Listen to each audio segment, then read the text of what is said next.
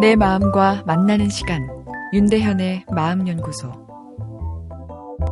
건강 염려로 불안해하는 것은 건강하게 세상을 즐기기 위함인데 오히려 너무 그 불안을 통제하다가 강박적 행동이 내 삶의 중심이 되어 건강 염려만 하는 그렇게 인생을 보내기도 쉬운데요.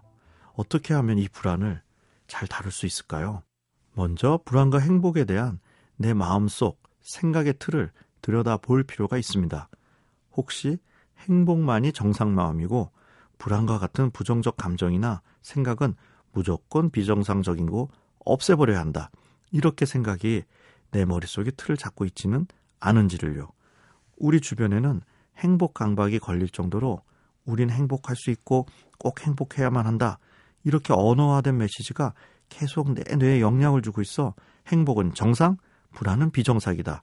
이런 프레임, 즉 생각의 틀이 형성되어 내 감정 반응과 행동에 영향을 주고 있습니다. 그러다 보니 불안한 감정이 마음에서 발생하면 즉각적으로 불안 통제 행동을 하게 되죠. 찍어 누르는 투쟁 전략이나 마음을 다른 곳을 돌리려는 회피 전략을 하게 됩니다. 그런데 이 방법이 오히려 나를 더 지치게 합니다. 한쪽 귀로는 우울한 내용의 라디오 프로그램을 듣고 다른 한쪽으로는 행복한 내용의 라디오를 듣는 형국이 되죠. 불안은 비정상적인 감정 상태가 아닌 정상 반응이다. 이렇게 생각의 틀을 교정하는 것이 우선 필요합니다. 불안한 마음이 생겨났을 때 즉각적으로 통제하는 것이 아니고 그냥 물끄러미 바라볼 때 오히려 불안감이 재미가 없어 흥미를 잃고 쉽게 사라집니다. 이렇게 부정적인 감정을 있는 그대로 느끼고 바라보는 것을 수용 전략이라고 하는데요. 불안은 위기 관리 신호죠. 예를 들어 왠지 몸에 이상이 생길 거 아니야? 이런 생각이 들 때 불안 신호가 만들어지는데요.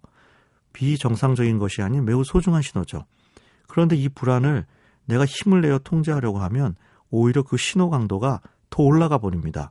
몸에 이상이 생긴 것 아니야? 맞아, 최근에 몸에 여러 증상이 있어. 그래, 나에게 병이 있는 것이 틀림없어. 검사를 해도 정상이 나오지만 잘못된 것일 거야. 분명히 병이 있어. 다른 곳에서 또 검사를 해보자. 이렇게 끝도 없이 불안 증상이 내 생각과 행동을 힘들게 몰고 가 버립니다. 불안 대처에는 모모라는 생각이 들어 전략이 도움이 됩니다. 몸이 아픈 것 아니야? 이런 불안 메시지가 떴을 때 그것을 그냥 하나의 고마운 신호로 받아들이는 것이죠.